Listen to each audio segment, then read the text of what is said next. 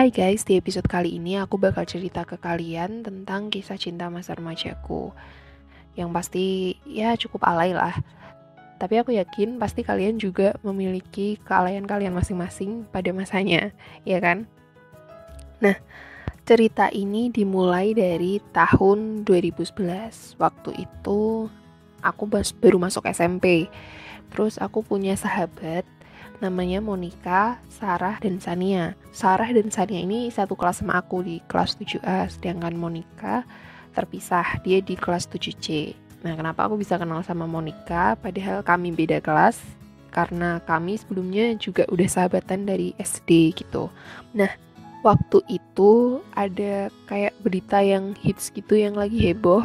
Ada anak kelas 7C, ya sebut saja Mr. C, itu suka sama Sarah dan kayak hampir seangkatan tuh udah tahu gitu loh terus dibuat ejek-ejekan jadi walaupun awalnya aku nggak tahu tuh akhirnya aku juga tahu kalau ada loh orang cowok namanya Mr. J yang suka sama Sarah nah tapi sayangnya Sarah itu nggak suka sama Mr. J karena aku kan temen deketnya jadi aku tahu Sarah itu sukanya sama siapa nah Sarah itu sukanya sama kakak kelas dan Sarah sama kakak kelas ini tuh juga udah jadian gitu Terus 2012 ini juga masih kelas 7 tapi udah semester 2. Entah kenapa ketika aku melihat Mr. J, aku tuh kayak mulai tertarik gitu sama dia karena dia itu terlihat pendiam dan misterius ya walaupun aku tahu pas itu Mr. J sukanya sama Sarah tapi entah kenapa aja aku tertarik gitu nah terus di pertengahan tahun biasanya bulan Juli gitu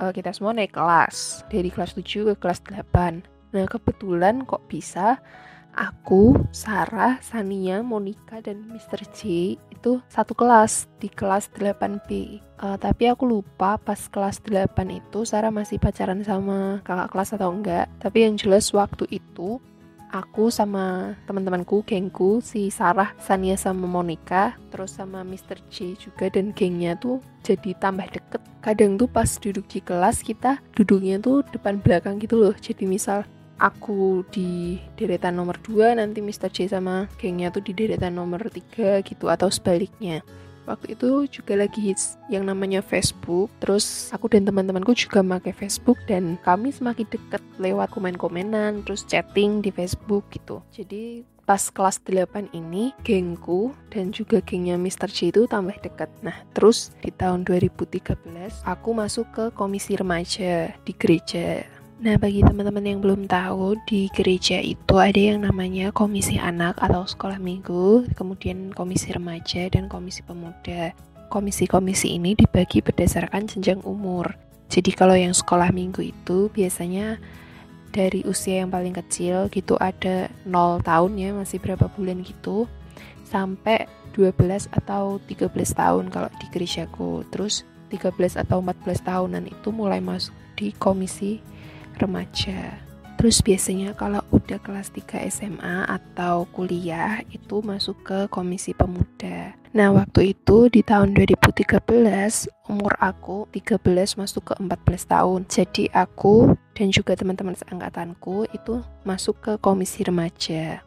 Nah, pas masuk ke komisi remaja, kami disambut sama Mas Oni dan Kak Misael.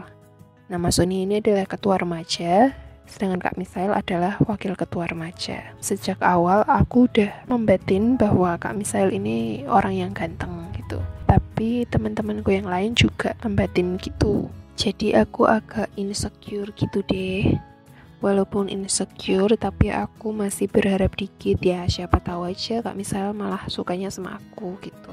Nah, pas mulai ibadah aku ketemu sama cogat lagi. Ya sebut saja namanya Mr. B. Sebenarnya aku udah sering lihat dia karena dia itu seangkatan sama kakakku. Dan dia juga anak dari seorang aktivis di gereja. Ya jadinya udah sering gitu ngeliat waktu itu aku sempet dengar entah dari mana ya di radio atau dari cerita seorang teman gitu kalau misal kita mencari pasangan. Nah sebelum kita mencari itu harus ditulis dulu kriterianya. Akhirnya aku nyoba tuh nulis kriteria yang aku pengen itu gimana mulai dari fisik kemudian terus sifat karakter gitu-gitu. Terus ada faktor di luar juga selain di dirinya setelah aku nulis kriterianya aku membandingkan dengan Mr. B dan Kak Misael. Pas dibandingin ternyata Kak Misael punya kekurangan di bagian luar dirinya yaitu restu orang tua. Karena Kak Misael keturunan orang Jawa, sedangkan aku keturunan orang Chinese. Pasti bakal susah banget tuh dapat restu dari orang tua. Nah, sedangkan Mr. B ini karena orang tuanya waktu itu aktivis gereja dan papaku juga lumayan kenal gitu. Aku berpikir pasti lebih gampang buat merestui hubunganku dengan Mr lebih seandainya jadi gitu nah jadi akhirnya aku memutuskan buat aku PDKT sama Mr. B dulu jadi Mr. B ini ceritanya adalah prioritasku waktu itu karena bakal lebih mudah untuk direstui sedangkan Kak Misal tuh kayak aku buat jadi cadangan gitu loh maaf ya Kak Misal tapi ya gimana ya emang gitu kondisinya ya karena pada waktu itu kita masih sering main Facebook aku iseng tuh nyari-nyari di Facebook dan akhirnya ketemu akunnya si Mr. B ini. Waktu itu dia aku add friend, aku tambahkan teman, kemudian kita berteman dan aku iseng ngechat dia lagi.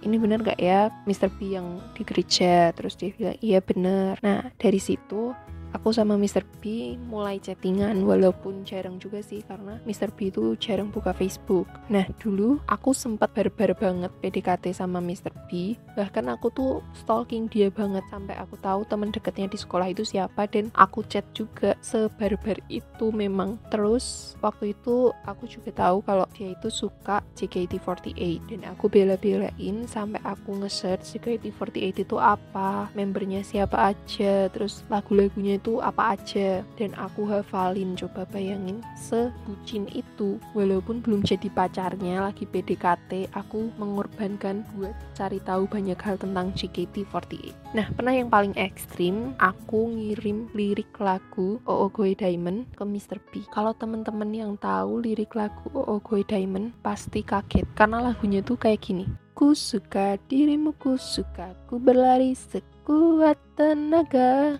Ya, waktu itu aku nekat ngirim lirik Oh Goy Diamond ke Mr. B karena aku punya alibi. Seandainya dia bingung, aku bisa bilang kalau aku salah kirim. Aku mau ngirim lirik itu ke temanku. Dan seperti dugaanku, Mr. B bingung beneran. Dia cuma membalas pakai tanda tanya, terus tanya, lirik lagu Oh Goy Diamond. Terus aku bilang, iya, tahu aja.